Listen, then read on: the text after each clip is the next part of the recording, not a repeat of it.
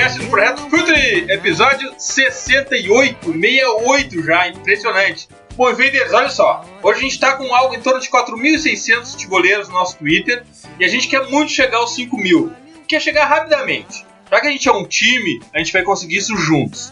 Juntos, nós, Pit Invaders, e com a força da nossa parceira editora Grande Área que está nessa também.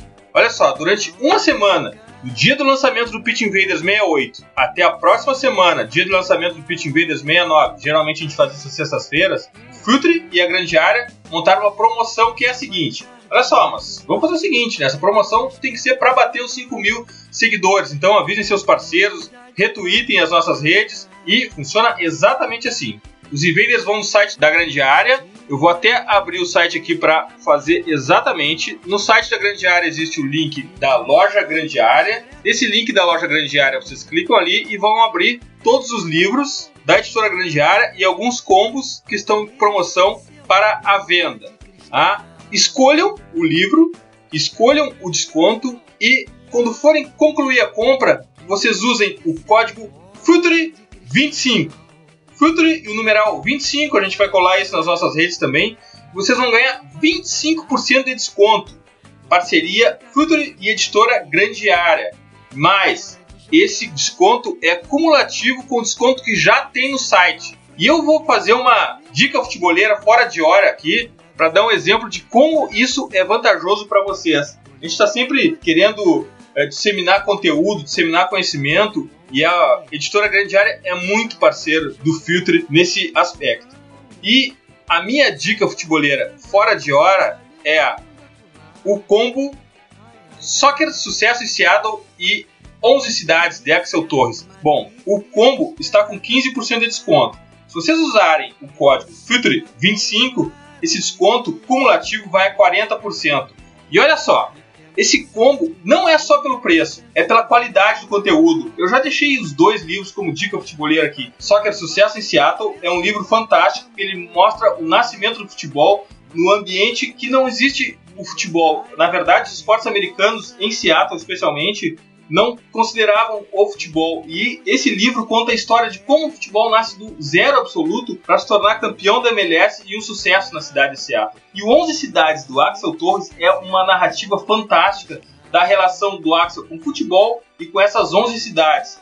Bom, para quem é aqui do Brasil, para quem é de Porto Alegre, tem uma breve passagem por Porto Alegre e pelo Beira Rio. Então, assim, ó, essa é a minha dica futeboleira desse combo. Mas existem outras grandes possibilidades de unir o desconto que já está na loja com o código do Feature 25 para os Pit Invaders e também aliar tudo isso a conhecimento e conteúdo de futebol. Para me ajudar aqui, vou chamar nosso invader, Vinícius Fernandes. Dali, Vini, me diz aí o que, que tu pode sugerir de livro e de desconto para quem está nos ouvindo, Vini. Então, Eduardo, tudo bom? Eu queria uh, indicar para vocês um desconto de dois livros que eu, eu, li recentemente. Um deles eu ganhei de Natal, que foi o da Alemanha, uh, e o outro foi o On Cidades. É um combo chamado Combo Excel Torres, porque ambos são, são desse autor.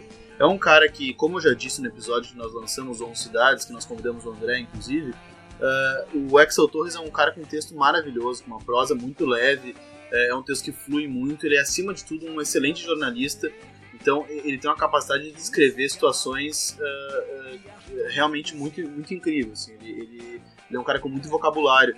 E, e a, gente trans, a gente acaba eh, sendo transportado uh, pelos livros dele, pela narrativa dele, essas viagens que ele faz. O Gol da Alemanha é muito legal, que esse já é um, um trabalho jornalístico explicando por que a Alemanha se tornou o que ela, que ela é hoje, uma grande potência futebolística o trabalho de reestruturação do futebol. E aí, muito legal a pesquisa incansável que ele faz. E o 11 Cidades já é um livro uh, com, uma, com uma característica muito confessional ali, né? Que ele uh, viaja uh, pelo passado dele em cidades que realmente marcaram ele pelo futebol. São dois livros que eu recomendo muito. E esse combo Excel Tours está 15% de desconto.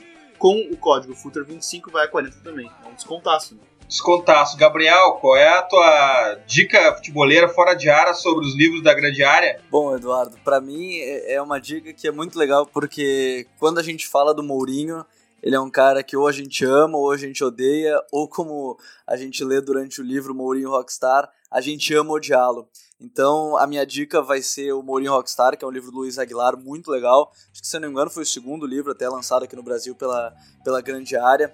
O, o Mourinho Rockstar, ele tá com 10% de desconto, então com mais 25% aí do nosso cupom, acho que vai ser muito legal, porque 35% de desconto no livro, o Mourinho Rockstar, que é muito legal, a gente vê as facetas do José Mourinho, personagens com quem ele conviveu no seu vestiário, é, sua relação com Guardiola, com Ibra, com Alex Ferguson, com Balotelli, enfim, com Cristiano Ronaldo. Então, conhecer um pouco mais sobre o Mourinho, que não tem nada a ver muito com música, né? Como diz o Mourinho Rockstar, mas ele é um rockstar do futebol, então muito legal esse livro e eu indico o Mourinho Rockstar. Bom, o convidado de hoje é um convidado da casa, a gente tem orgulho em dizer isso, um invader já conhecido de todos por aqui.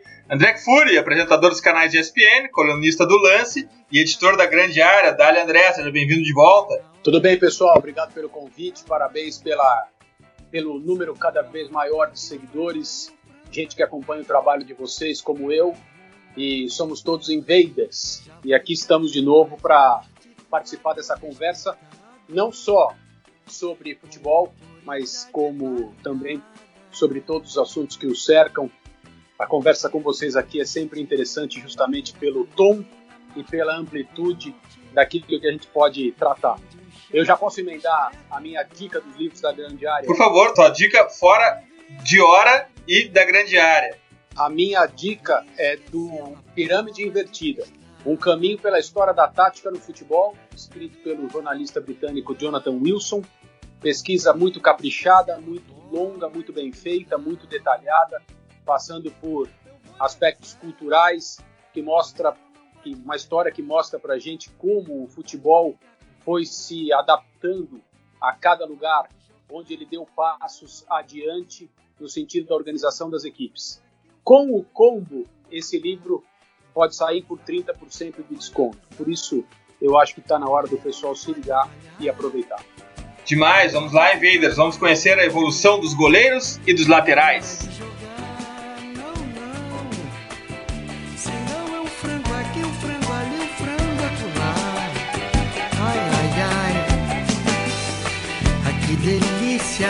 Malícia à espera da guerra. Está no ar mais um episódio do The Pitch Invaders, o podcast futeboleiro do Futuro.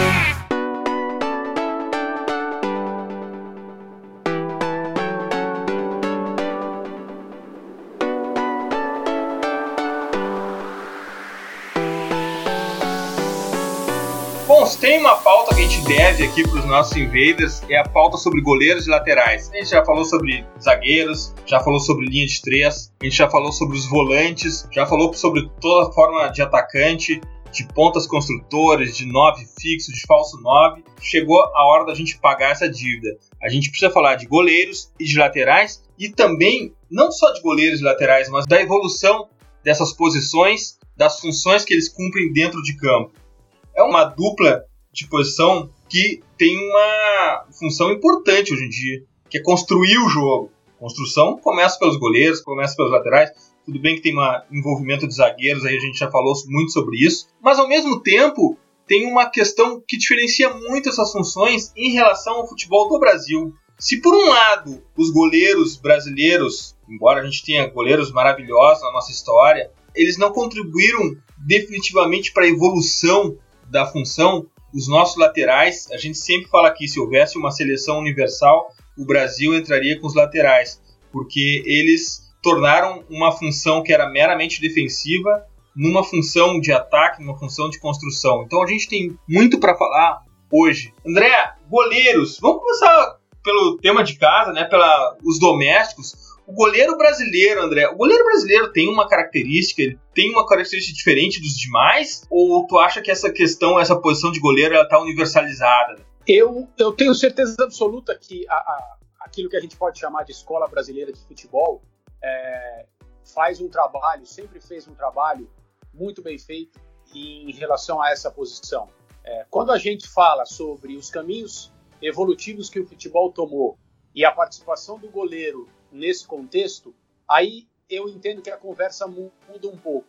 Os goleiros brasileiros, é, aqueles que se destacaram, foram campeões do mundo, aqueles que chegaram na seleção brasileira e até aqueles que não vestiram a camisa do Brasil em competições importantes, mas tiveram passagens de destaque é, nos nossos clubes, eles sempre foram goleiros que um cara chamado Franz Royk, que é um holandês, que tem um método de treinamento e um método de identificação de goleiros, ou seja, um método de enxergar quem joga nessa posição, ele chamaria os nossos goleiros do que ele identificou como goleiros R. O Franz Royk trabalhou com Johan Cruyff, já foi membro de diversas comissões técnicas das seleções holandesas, trabalhou com o Ivan Gaal, é um cara de longa carreira. Ele criou essa denominação entre goleiros A, que são os goleiros que antecipam, e os goleiros R, que são os goleiros que reagem. Basicamente, os goleiros que antecipam são aqueles da escola holandesa, aqueles que jogam no Barcelona desde a revolução que foi produzida pela chegada do Cruyff, e os caras que jogam no gol nos times dos técnicos que seguem a filosofia de jogo associado, em que os movimentos começam desde trás, com a participação dos, goleiros jogando com os pés, como se fossem, nesse caso, um jogador de linha. Então, todos esses goleiros do Barcelona, seleção holandesa, uh, os goleiros do Bayern de Munique na época do Pep Guardiola, e mesmo depois dele ter ido embora, embora o Neuer é um desses goleiros, todos esses goleiros que participam da partida de futebol, do jogo de futebol de uma outra forma. Os outros são os goleiros que reagem, eles, justamente como o nome, como a denominação deixa bem claro, eles são goleiros de espera. São goleiros que é, esperam o momento de agir, função predominantemente defensiva, naquilo que é a sua atuação dentro do jogo. Os goleiros brasileiros, até os melhores, sempre foram goleiros R, ou seja, goleiros que reagem.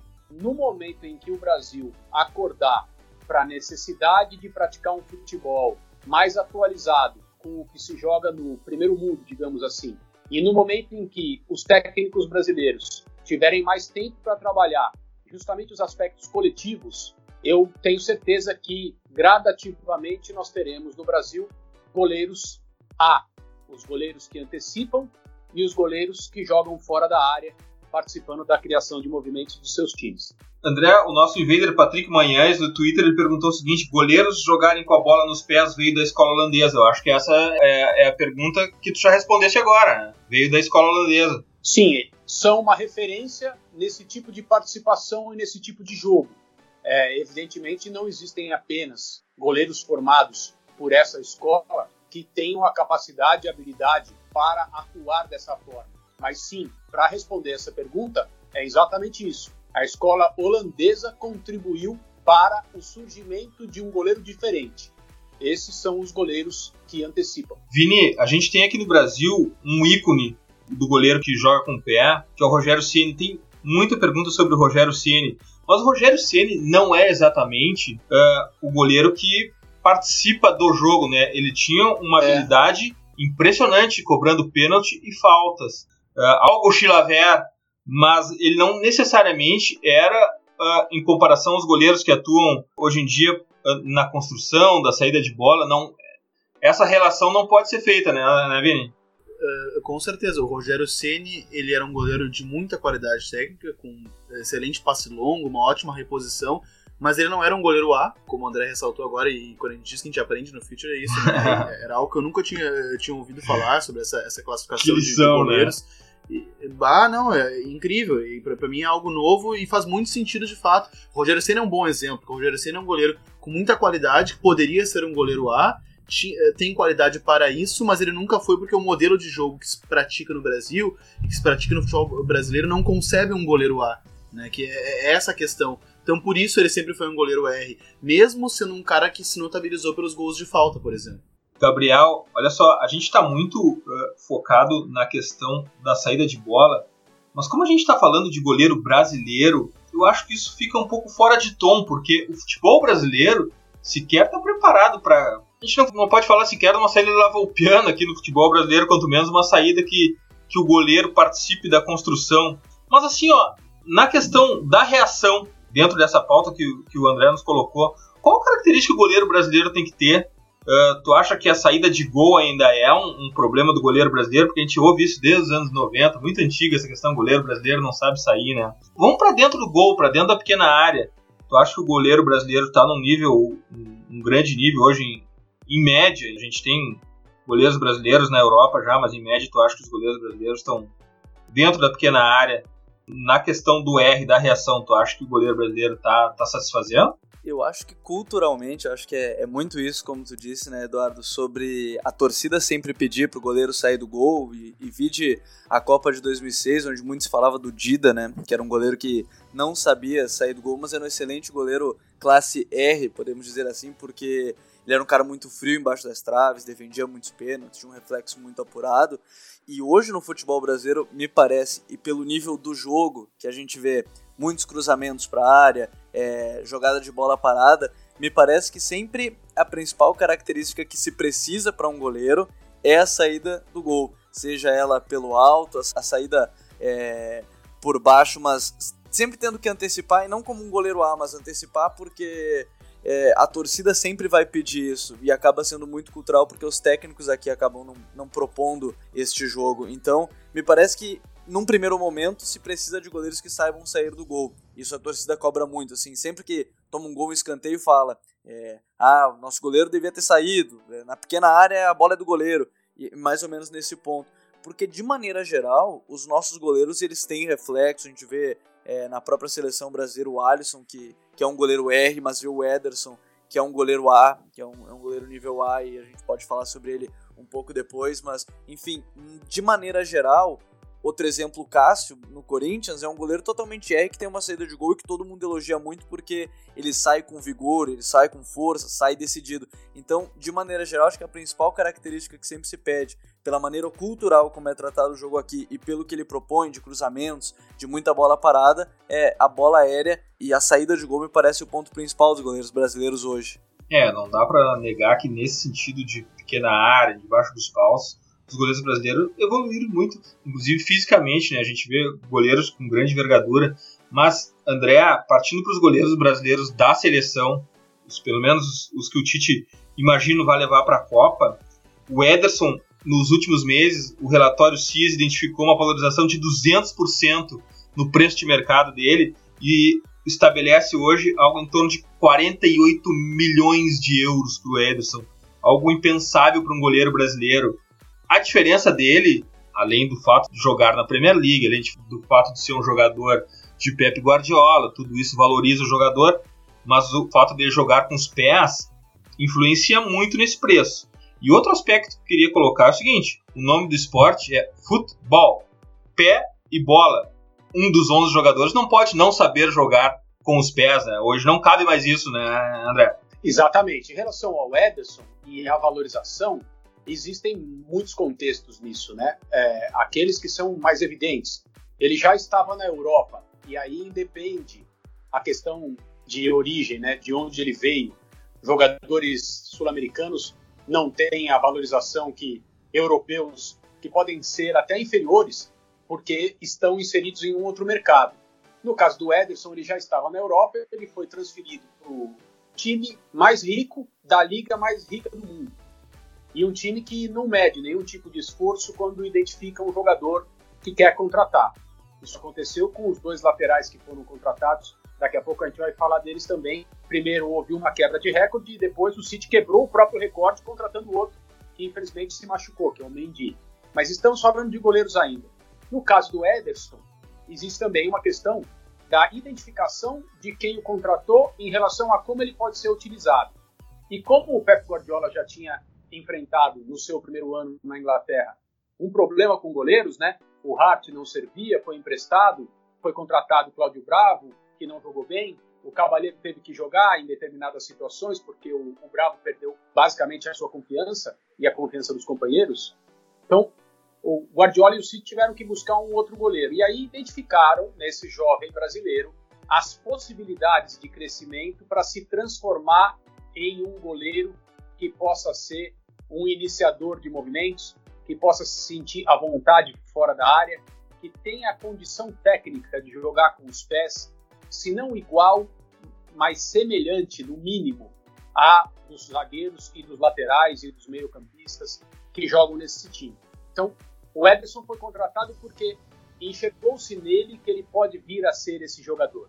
E eu acho que quando ele mostrar que realmente deu esse passo, é, avançou na sua própria função dentro do campo para conseguir ser um goleiro diferente, um goleiro que atue dessa outra maneira, a valorização dele vai aumentar.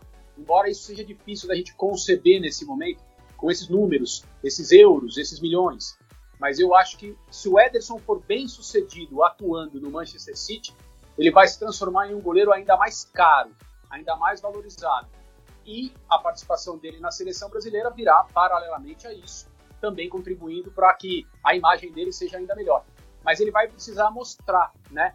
É, a questão do goleiro A, o goleiro que antecipa, o goleiro que joga nos times do Pep Guardiola, estar fora da área não é só uma, digamos assim, uma questão de conforto. Ah, não, esse goleiro não tem aquele desespero que a maioria dos goleiros sente quando se nota fora da área e descobre que ali não pode tocar com a mão na bola. É mais do que isso. É um desejo de participar, é uma vontade de ser um décimo primeiro jogador de linha, aquele cara que está é, na posição em que está para que movimentos sejam reiniciados, que dá sustentação aos zagueiros, que permite que o time tenha confiança de se instalar no campo adversário. Eu me lembro de uma foto do Neuer, na época que o Guardiola estava no Bayern de Munique. O jogo estava sendo disputado lá na área do adversário e o Neuer estava né, no grande círculo, mas na parte do seu campo, com as mãos na cintura, como se fosse um zagueiro recuado. Ali ele estava. A imensidão de gramado que existia às costas dele, que ele tem obrigação de proteger, não faziam com que ele se sentisse fora da água, ali um peixe fora da água. É sobre isso que eu estou querendo dizer. Não é apenas uma questão de conforto. É preciso querer ser esse jogador, não apenas poder ser esse jogador. E eu acho que o Ederson está nesse caminho. Vini, o Invader Ítalo Borges, ele quer saber por que são raros os goleiros que tomam iniciativa de cobrar falta ou pênalti, e a nova exigência com os pés não deveria incluir isso? Bom, a, a gente volta naquele aspecto da primeira questão que eu te fiz é diferente cobrar pênalti e bater falta da construção do jogo, né? Não, é, é, é, muito diferente. O goleiro ter esses skills de um bom cobrador de falta e um bom cobrador de pênalti, como o caso do Rogério Ceni, uh, não quer dizer que ele vai ser um goleiro A, porque assim, ser um goleiro A uh, pressupõe participação na construção ofensiva, na primeira fase da construção ofensiva, porque, porque isso é importante falar.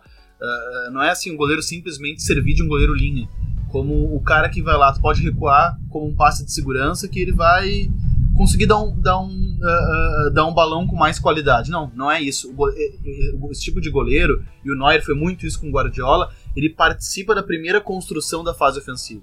E ele é ele, ele oferece sempre um passe de retorno. Ele, ele junto com, com a linha defensiva, ele é um jogador para auxiliar na saída com os pés. E, e, nessa ideia de criação de superioridade numérica, sempre na zona da bola, o goleiro é muito importante.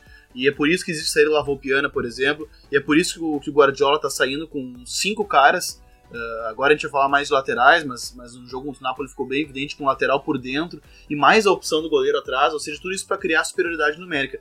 E sobre a necessidade, respondendo o Invader, sobre a necessidade do, do, do goleiro de bater faltas, Acho que não há necessidade, porque de fato, normalmente, acho que o goleiro hoje ele precisa uh, saber se virar bem com a bola nos pés, uh, caso seja uh, requisitado. Agora, não quer dizer que ele precise ser um bom batedor de faltas, ou que isso necessariamente precisa trabalhar no goleiro, porque essa é uma função que normalmente é delegada para os caras que têm o um melhor arremate, né? Ou pelo menos um arremate mais técnico, que normalmente são ali os jogadores laterais, volantes, meias e atacantes e tal.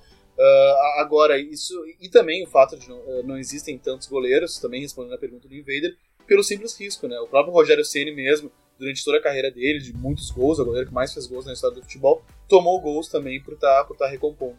E dentro desse ponto, né, que o Vini fala sobre criar jogadas e criar superioridade, me parece que, que esse caminho natural leva, e aí eu não tinha como não dar esse exemplo, porque hoje foi mais uma vez assim, e e nos últimos jogos tenho visto isso muito, que é o Ter Stegen, e que é, veio da Alemanha, né, com o Borussia Mönchengladbach, vem para o Barcelona, como me parece esse goleiro A de maneira bem clara, assim, porque no jogo contra a Juventus na Liga dos Campeões, a Juventus tinha uma séria dúvida se pressionava o Ter Stegen durante a saída de bola ou se não pressionava. Por quê? Porque se pressionasse, ele tem capacidade técnica de achar linhas de passe. Ele fez isso nessa temporada pelo menos três vezes, quebrando linhas adversárias. E se não, se não marcasse, ele também poderia adiantar um pouco mais e achar essas linhas. Então, me parece que esse goleiro A que se fala, né? Que é o goleiro que faz essa saída que antecipa, é, me parece um caminho natural para o Ter Stegen, ao mesmo tempo que os goleiros R que a gente tem na tendência de surgir para o mundo como o Black, Donnarumma, são goleiros de altíssimo nível. O De Gea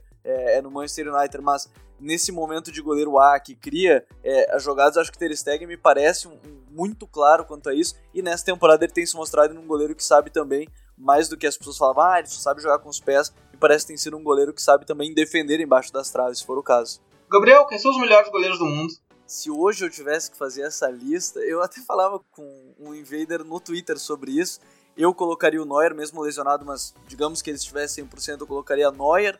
Eu acho que o Oblak e o Gea estão nesse top 3. E eu fecharia com o Stegen e o Buffon. Seria meu top 5 hoje de goleiros. André, o, o, Gabriel fez uma citação de um goleiro, de um fenômeno no gol, é, principalmente é, um fenômeno que vai se tornar talvez o melhor goleiro do mundo em pouco tempo, que é o Donnarumma. Pelo menos se espera isso dele. E ele não tem essa característica, né? É um goleiro moderno, jovem, ou melhor, é jovem, não sei se tão moderno assim, mas ele não tem essa característica de jogar com os pés, né? É, ele não, ele não tem essa característica e não terá, né? Eu acho que é, a gente não deve esperar que um goleiro italiano seja formado é, pelas fundações, os princípios que reinam no futebol da Itália historicamente, para ser um goleiro que se sinta à vontade para jogar com os pés. Eu creio que, citado aí agora há pouco como um dos melhores goleiros do mundo, e certamente o é, o Buffon é o modelo, o protótipo do goleiro italiano. E o que o Donnarumma pretende, a minha, a meu ver, a, a distância, é exatamente esse caminho.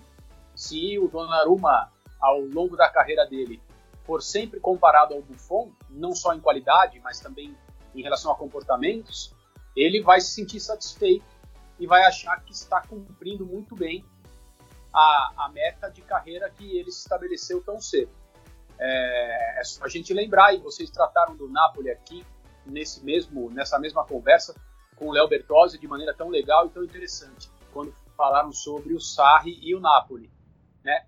Talvez o Sarri é, seja o, o, cara que inicia, eu não sei se eu posso chamar de revolução, porque essa palavra né, de, de aplicação um pouco complexa, mas ele inicia uma nova maneira do italiano ver o jogo de futebol. É mas ele, por enquanto, ele por enquanto está sozinho nisso, né? E, evidentemente, se cobrará dele um título, porque senão nada, na opinião de determinadas pessoas, né, uma certa linha de pensamento, é, se não houver a validação com o troféu, é, o resto não importa. Verdade. Mas passa por isso também. Sem o modelo de jogo sendo aplicado com a necessidade desse tipo de goleiro, é, num ambiente que isso não acontecer, esses goleiros não surgirão. É, a gente aqui também ficou nessa incerteza sobre o adjetivo se era uma revolução, a gente optou pela contracultura aqui, não, não, não chegamos é. ainda a usar a revolução. André, olha só, no último episódio a gente falou muito sobre Copa do Mundo, somos todos apaixonados por Copa do Mundo.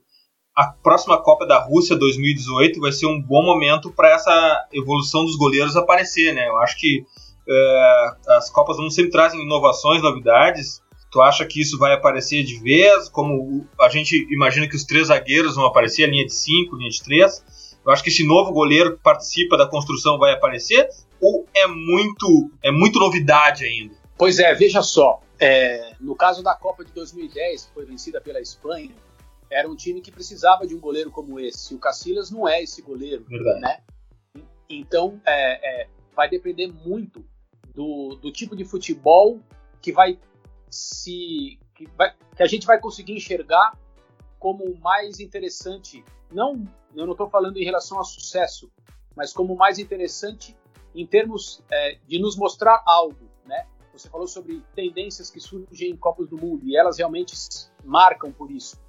É, vai depender muito do tipo de futebol que as seleções mostrarem de forma mais intrigante para o mundo como novidade, é, mesmo que seja uma velha novidade algo que já tenha sido é, usado com destaque no futebol e tenha voltado com mais força ou com uma leitura diferente. Os goleiros eles vão estar junto, né? Os goleiros virão junto com, com essa narrativa, assim. É, mas na Copa vale, vale muito a gente lembrar. Como existe a possibilidade de muita coisa ser decidida nos pênaltis, os goleiros que ganham destaque são aqueles que aparecem nessas horas também. E aí é, não tem muito a ver com o tipo de futebol praticado por aquela seleção ou as qualidades com os pés desse goleiro. É, e falar em pênaltis, a gente já teve uma grande inovação no futebol, na questão do goleiro na Copa do Mundo do Brasil em 2014, quando o técnico da Holanda substituiu o goleiro pra, exatamente para a cobrança de pênaltis. Algo parece que meio puxado do basquete ou do futebol americano, alguém que entra com uma função específica menos. Isso aconteceu aqui. Não deixou de ser uma inovação em relação a goleiros também. E eu acho que ele se arrepende de não ter feito isso na semifinal, né? Porque ele, ele, ele, ele fez isso quando ele ganhou, quando ele eliminou a Costa Rica. E depois ele foi, ele foi repetir, a, ele não repetiu a, a dose, colocou o Silas no gol. E o Silas não tinha pego um pênalti na carreira dele, o Cru ficou no banco e assistiu a eliminação da Holanda. Enfim, agora o goleiro pega a bola e sai jogando pro lateral. E, como eu já tinha falado antes, aí a gente pode falar muito de Brasil. A gente pode falar de inovação brasileira. A gente pode falar da contribuição dos laterais brasileiros para o jogo. E não são poucas essas. Uh, inclusive, a gente teve aquele texto viral do Dani Alves sobre a, a carreira dele, publicado um pouco antes da final da Champions League, uh, da última edição da final da Champions League, onde ele se refere que quando chegou no Sevilha tinha uma instrução expressa para ele não passar do meio campo. E ele se sentia preso com aquilo, né, Gabriel? E a partir de um certo momento ele se libertou, se liberou, e hoje é o Dani Alves que todo mundo conhece, mas essa questão de passar a linha de meio campo é uma questão que envolve os laterais brasileiros desde sempre, né? O lateral brasileiro tem essa função a mais e que o torna um, um jogador, hoje em dia, já que a gente está falando de modernidade, inovação, atualidade, hoje em dia os laterais precisam participar muito mais do jogo, né, Gabriel? E talvez é, trazendo um pouco até para 1970 na própria Copa em que o Brasil foi tri, o que foi a surpresa de ver o Carlos Alberto Torres marcando um gol, porque naquela época a lateral era realmente era um defensor, era o cara que formava mais uma linha atrás para se marcar e o Carlos Alberto Torres chegando ao ataque, recebendo um passe e fazendo gol, ali já se causa um alvoroço de que o lateral poderia chegar na frente. E o Daniel Alves, né, Eduardo, é, é um cara que para mim talvez seja um dos laterais mais completos que a gente viu nos últimos anos, principalmente naquele período onde ele esteve no Barcelona, e é sempre muito legal citar isso porque naquele Barcelona o Daniel Alves talvez fosse menos lateral do que do que ele foi durante toda a carreira, porque naquele momento ele sempre foi chamado de lateral que era um quarto meio-campista, naquele time que jogava em base num 4-3-3, mas muitas vezes ele era um quarto meio-campista, ou muitas vezes ele era um ponta direita para cobrir, achar espaços que o Messi deixava saindo pela direita. Então, o Daniel Alves sempre foi um lateral muito inteligente, principalmente lateral de associação. Ele tinha velocidade, era ofensivo, tinha cruzamento. Então, me parece que o Daniel Alves foi uma evolução e a gente tem o Felipe Lan, que dá para falar também depois sobre ele e sobre o Kimmich lá do Bayern de Munique, os dois do Bayern, e o Lan já aposentado passando essa, essa camisa pro Kimmich, mas o Daniel Alves foi um lateral muito completo por isso, porque ele não era só lateral, ele era um lateral, mas ele era um, um meio-campista, ele era um ponta, ele era um ala quando se precisava, ele é tudo que o lateral hoje precisa. Sabe defender como um lateral, sabe armar um jogo como meio-campista, sabe atacar como um ponta. Então, o Daniel Alves eu acho que pode exemplificar bem essa função. André, os laterais, embora a gente tenha essa virtude de apoiar incessantemente, pelo menos aqui no Brasil, os nossos laterais, a gente exige isso dos laterais, eles não são meramente uns pontas, porque agora se vê muito lateral por dentro. Ou, em outra circunstância, o ponta de pé trocado que entra e o lateral usa esse corredor é muito mais complexa e sofisticada a participação dos laterais hoje em dia, né? É, é uma nova utilização que agrega uma tremenda valorização a esses jogadores, né? É, se a gente pegar as escalações dos principais times de futebol do mundo, a gente não vai encontrar, creio eu, um time em que o melhor jogador seja um lateral, né? Durante muito tempo, é, os laterais eram é, a lateral era a posição em que aquele jogador que não tinha nenhuma qualidade específica, nenhum grande destaque no seu, na sua maneira de jogar, ele era colocado ali, justamente por essa visão mais defensiva, em que alguém é, não seria necessário e para desempenhar as funções de defesa não se exigia tanto. Isso foi mudando e só para fazer uma grande justiça, uma obrigatória justiça a um lateral que jogou à frente do seu tempo, né? O Newton Santos, que era chamado de enciclopédia de futebol por causa da quantidade de conhecimento que ele tinha como jogador, ele foi é, o primeiro desses laterais que desbravaram o campo de ataque, porque ele tinha é, vitalidade e capacidade para desempenhar os dois papéis. Então ele também era um jogador de ataque. Ele não era apenas um back, né? A palavra em inglês para qualificar o lateral é fullback. E ao, ao longo das décadas, até o momento em que a gente vive hoje, talvez essa palavra em inglês, back, não se adeque mais à denominação desse tipo de jogador. Eles estão cada vez mais participando da construção de jogadas, é, seja como meio-campistas adicionais, seja como atacantes de lado, no caso do Daniel Alves, citado agora há pouco. Eu lembro da palestra do Marcelo Bielsa aqui no Rio de Janeiro, no evento da CBF, há algum tempo atrás, quando ele fez uma longa explanação a respeito da seleção brasileira, e ele disse que, entre tantas virtudes, o Brasil tinha dois jogadores, Marcelo e Dani Alves, que são tudo, menos laterais. E essa é, é, esse é um dos motivos pelos quais a seleção brasileira hoje jogava tão bem e tinha alcançado os, os resultados até então nas eliminatórias depois da chegada do Tite. E, e, tem uma frase também a respeito do Daniel Alves, que é, acho que é do jornalista inglês Sid Lowe, que todo mundo aqui conhece. É, ele diz que o Daniel é, provavelmente seria o melhor lateral direito do mundo se ele fosse um lateral direito. Mas como ele não é, a gente não a gente fica sem saber como qualificá-lo. O fato é que ele é um tremendo de um jogador importante em tantos aspectos. E nessa evolução, especialmente falando agora dos, dos, dos times do Pep Guardiola e o uso dos laterais que ele começou a mostrar no Bayern de Munique e prossegue com alguma variação no Manchester City, é, para mim tem uma coisa muito clara: é o aproveitamento ofensivo dos jogadores que têm mais área do campo livre à sua frente. Principalmente se você coloca os chamados atacantes de lado, espetados, colados na linha lateral de cada lado do campo para abrir a defesa adversária, para conferir amplitude, como se diz, você vai ter uma porção muito grande do campo à sua disposição se você é um lateral, ou se você pelo menos atua nessa função, nessa parte do campo, você vai ter um, uma porção de gramado muito generosa para atuar ofensivamente. E é isso que a gente tem visto, seja por dentro ou por fora. Vini, eu quero que tu fale pra gente sobre dois laterais brasileiros.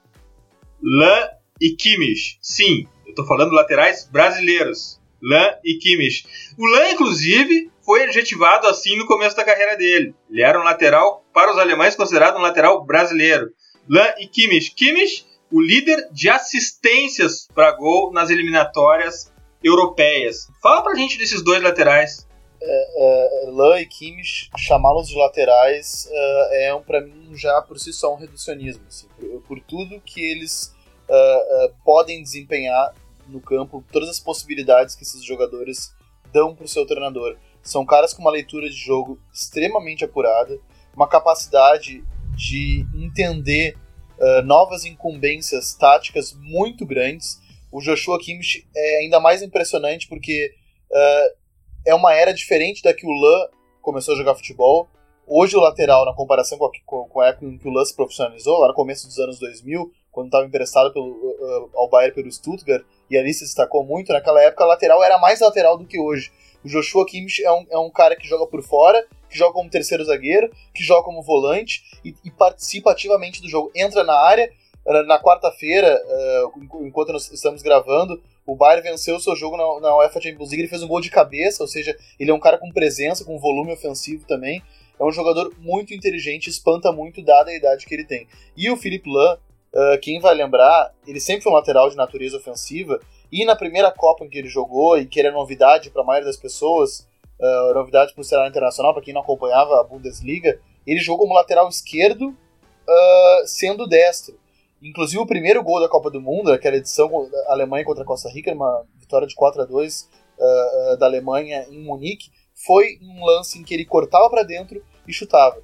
Já naquela época, o Lan mostrava que ele era muito mais que um lateral, que, que ele ressignificava a posição e que ser eh, chamá-lo de lateral, denominar ele como lateral, já era um reducionismo na época. Gabriel, quem são os melhores laterais do mundo? Essa também é. O Eduardo hoje ele quer me complicar aqui no programa, mas vamos lá. Cada um com sua característica, me parece. O Daniel Alves eu acho que entra nessa lista por ser o, o lateral que não é lateral, como bem o André disse na frase do, do side low, né? Um, um, lateral que, que joga em todas as posições. Eu acho que o Kimmich, pela fase atual dele, é absurda, tanto por seleção contra o Bayern de Munique e também como, como o Vini bem disse, é um reducionismo dizer que é só lateral.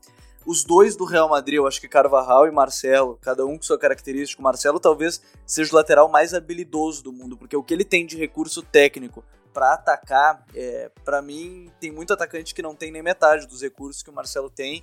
E ele também acho que é a figura do lateral brasileiro e o Marcelo acho que, que tá nessa lista. O Carvajal, é, ele não tá numa fase muito boa, os dois não estão numa fase boa e o Real Madrid, o jogo do Real passava muito pelos laterais, mas o Carvajal se mostrou um lateral de muita qualidade, é, com força física, cruzamento de muita qualidade também. E eu não poderia deixar de fora, senão ele até vai me criticar no Twitter, que eu acho que é o Benjamin Mendy, porque ele é o novo lateral, eu acho que é o cara que aproveita bem por ter todo esse campo que a gente chama de trator, a gente gosta de falar que é um lateral que é um trator de força física. Eu acho que o Mendy e o Walker no, no, Manchester City também, mas principalmente o Mendy, são esses laterais. Então acho que dá para colocar esses cinco nomes, não necessariamente nessa ordem que eu acabei falando, mas eu acho que eles hoje exemplificam também o que é o novo lateral e eu acho que hoje eles são os melhores, não sei se são os cinco, mas talvez os melhores do mundo na posição. André, tem um aspecto que potencializa a função do lateral é o hype das linhas de três. Né? Com, a, com, as linhas de três, os laterais ficam um pouco mais soltos, um pouco mais liberados para o ataque e para fazer aquele movimento uh, que o Pep Guardiola usa muito também de atacar por, por dentro. Né? Então, essa linha de três também é uma forma de potencializar a construção e o ataque pelos laterais. Né? Exato, e tem uma coisa que é muito interessante, é muito legal a gente abordar. Depende da configuração e depende do caráter do time porque a linha de três, é, na verdade, qualquer sistema, ela pode ser usada de diferentes maneiras. Então, se você tem uma, uma maneira de enxergar o jogo que seja mais defensiva, mais conservadora, digamos assim, você pode usar a linha de três com seus laterais com características de, digamos, centrais pelos lados, né? Jogadores que estão ali para sustentação defensiva. Ou se você é um técnico mais arrojado, que pretende ter a bola e quer avançar sua linha e quer jogar no campo do adversário o tempo todo, você não vai ter laterais, né? Você ou vai ter atacantes pelos lados, ou você vai ter falsos meio-campistas, que é o que nós temos visto no Manchester City. É, no momento que o jogo começa, eles estão posicionados de uma determinada forma.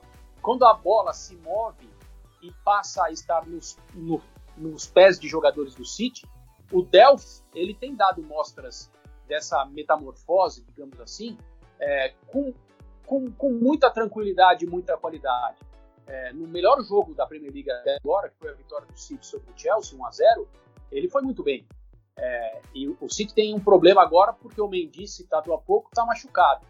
Mas com Danilo, com Delphi, com Walker, o Guardiola tem conseguido aplicar a ideia de futebol que ele pretendia para essa segunda temporada e eles são absolutamente fundamentais para essa visão. Sem esses laterais, o Pep Guardiola não conseguiria praticar agora o futebol que o Manchester City está mostrando. E essa é a maior diferença em relação à primeira temporada.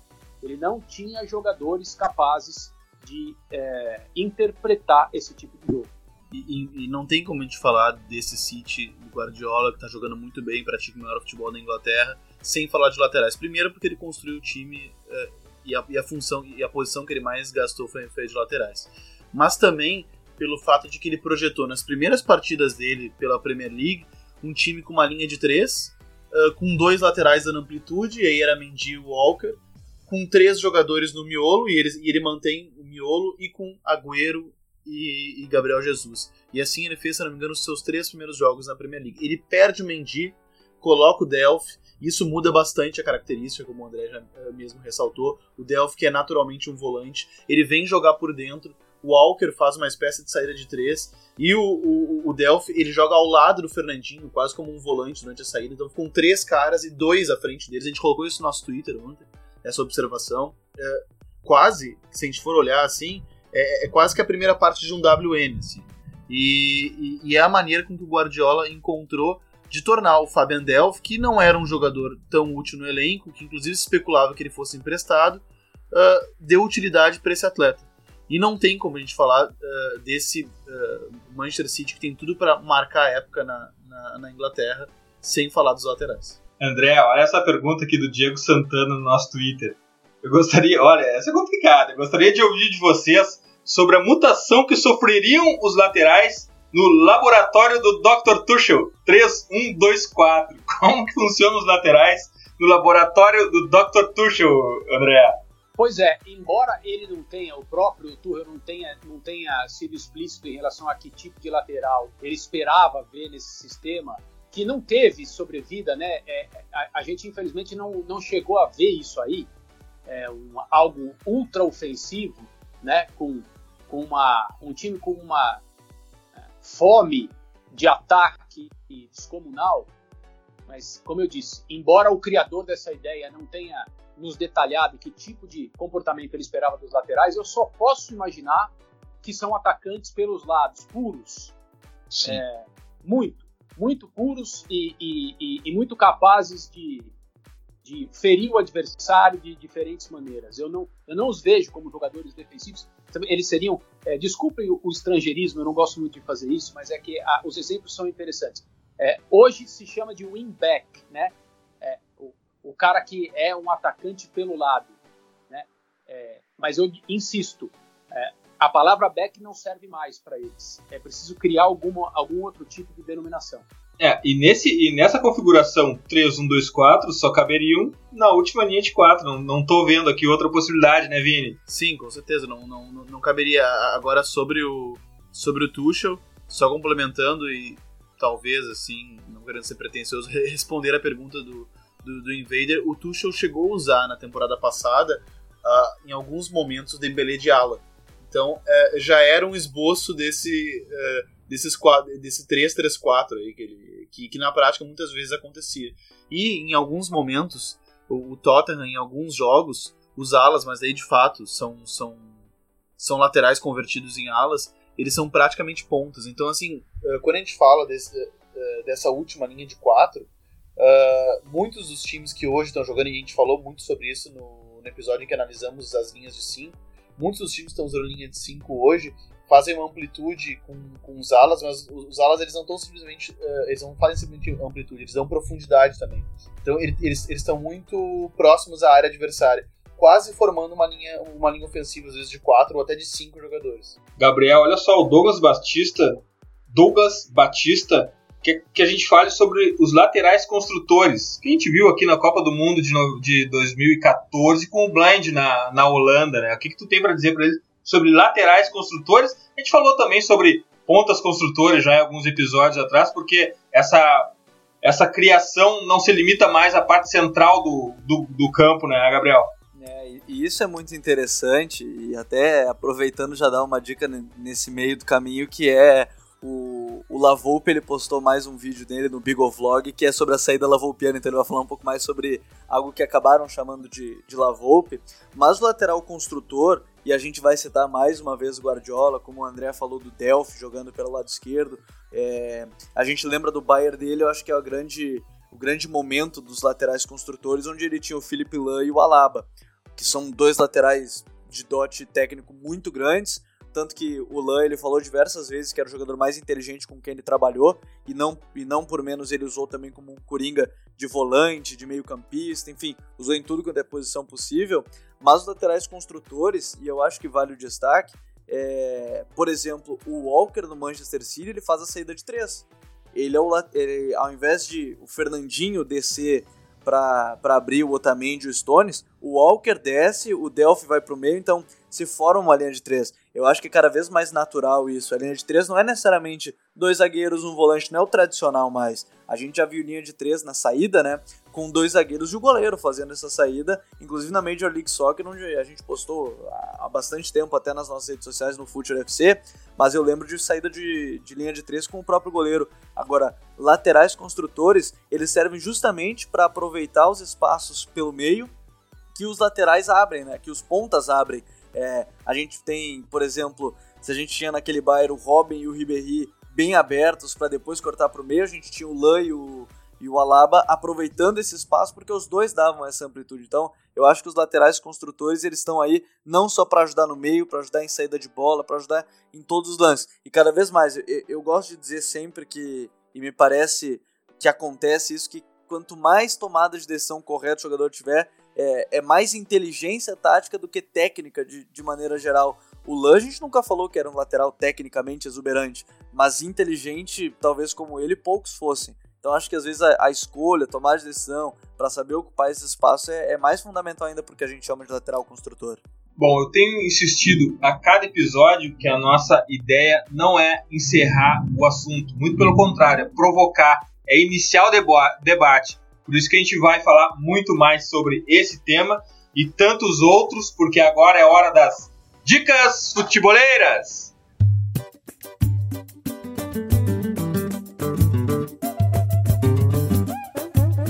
Tira o lateral, ele não sabe marcar. Ele só pisa na bola, só chuta pra fora e não sabe cruzar. Bom, a minha dica futeboleira essa semana é do fantástico e inspirador Ecos del Balão, mais precisamente do canal do YouTube deles. E é exatamente sobre o que a gente falou aqui, os laterais modernos. Link nas nossas redes. Vini, qual a tua dica futeboleira? A minha dica futeboleira é o texto uh, do nosso blog produzido pelo Myron Rodrigues sobre joias europeias que devem se destacar nessa temporada. Uh, na última, que, quem vai lembrar, quem, quem acompanha nosso trabalho, vai lembrar que o Myron já tinha feito isso na temporada passada, ele acertou um bocado. A grande maioria dos jogadores que ele listou Uh, conseguiram destaque na última temporada e até contratos melhores na última janela. E também vou destacar, minha outra dica, Uh, é uma análise do Renato Rodrigues, da TSPN, outro invader que já participou com a gente, sobre uh, como o Pepe Guardiola começou a temporada utilizando os laterais. Exatamente esse ponto que a gente está falando. O Renato, ele de maneira muito brilhante e didática, ele explica isso. Graças, Vini. Obrigado, Eduardo, ao André e ao Gabriel também. Não preciso nem dizer também que uh, aprendi bastante, assim, só para só pra variar um pouco, é muito gostoso estar tá falando sobre futebol e ao mesmo tempo aprendendo. Gabriel, tua dica futeboleira? Quando o Vini falou que ia indicar o Renato, eu achei, bom, ele vai roubar minha dica futeboleira, mas eu vou ter que indicar o Renato também, porque no final do ano passado ele fez um texto na ESPN que era para onde foram os cruzamentos, entenda a mutação dos laterais no futebol mundial. Então acho que nada mais é, próprio do que nesse podcast a gente indicar esse texto dele, que é muito legal, mostrando que cada vez mais o número de cruzamentos vai para os meias, volantes e pontas do que para o lateral de fato. Então, muito legal esse texto do Renato. E a outra dica, eu até mostrava para vocês durante a, a manhã da gravação desse podcast, que é uma entrevista do Diego Torres com o Maurício Pochettino, que é muito legal. Ela é cheia de conceitos dele falando sobre similaridade entre jogador inglês e argentino, sobre conceitos porque ele é o técnico que, por exemplo, dos últimos 15 convocados que debutaram na seleção inglesa, 11 passaram pelas mãos do Pochettino, por que ele consegue isso? E por que ele conseguiu cravar o Tottenham hoje, né, como uma das principais forças na Inglaterra. Então, um texto, uma entrevista muito legal com o Pochettino, o técnico do Tottenham. Graças, Gabriel. Valeu, Eduardo, Vini, Raul André. É sempre um prazer. É, é muito legal falar sobre goleiros, sobre lateral, sobre futebol. Então, graças a todo mundo. André, qual a tua dica futeboleira? A minha dica futeboleira, pelo menos uma delas, acaba de ser roubada com essa sugestão da entrevista do, do Pochettino ao Diego Torres do meu país. Acontece muito aqui. Pois é, além dos detalhes que a gente já ouviu, tem uma, tem uma parte da conversa muito interessante a respeito da formação do Pochettino como, como treinador de futebol e ele fala da dupla nacionalidade que ele tem, argentino e também espanhol, mas ele diz que se entende e se apresenta como treinador espanhol em relação à formação, em relação a conceitos e aquilo que ele pretende fazer no futebol. Então é bastante interessante, porque o Pochettino sempre é citado quando se mencionam treinadores argentinos é, de primeira linha na, na elite do futebol europeu, e é óbvio, ele é argentino e nunca deixará de ser mas como treinador, a origem dele, a cidadania futebolística dele, como técnico, não como jogador, é espanhola. Eu gostei, achei muito interessante essa, esse trecho da conversa. Mas como eu tinha um plano B, como eu tinha uma, uma, uma dica no bolso, é, ainda no meu país, um pouco mais é, de alguns dias atrás, o artigo do Diego Latorre, ex-jogador argentino, comentarista de futebol na TV argentina, que colabora com o meu país também com textos belíssimos.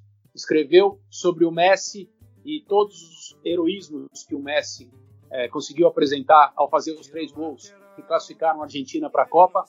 Mas o Diego escreve com a visão de um ex-jogador argentino, sabendo que no país dele as opiniões a respeito do Messi continuam e continuarão divididas. É um artigo que apresenta o Messi como inimigo de todos, e, obviamente, ele usa essa figura para aumentar ainda mais o tamanho do Messi, jogador de futebol, tentando nos transportar para uma realidade que a gente nunca vai conseguir entender, que é ser Lionel Messi. Eu recomendo.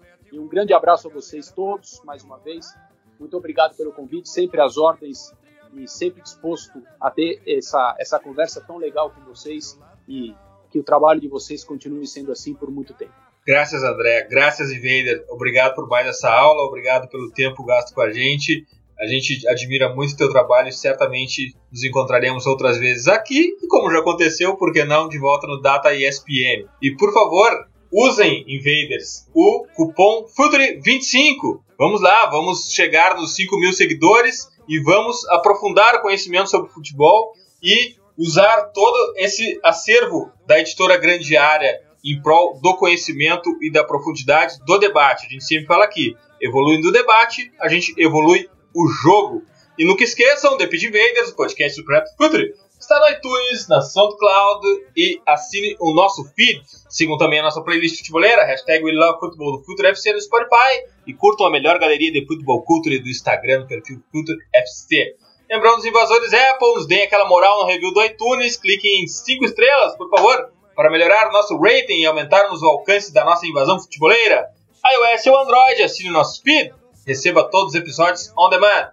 Invadam também o nosso blog futeboleiro, www.filtre.com.br, a melhor curadoria de futebol no Brasil, feita pelo Vini, insisto nisso. Esse blog está fantástico. Abraço e até a próxima invasão, The Pit Invaders! Ele só pisa na bola, só chuta pra fora e não sabe cruzar. Tiro lateral, ele não sabe marcar. Ele só pisa na bola, só chuta pra fora e não sabe cruzar. Não sabe dar uma entrevista em jornal, nem revista, nem rádio, nem televisão.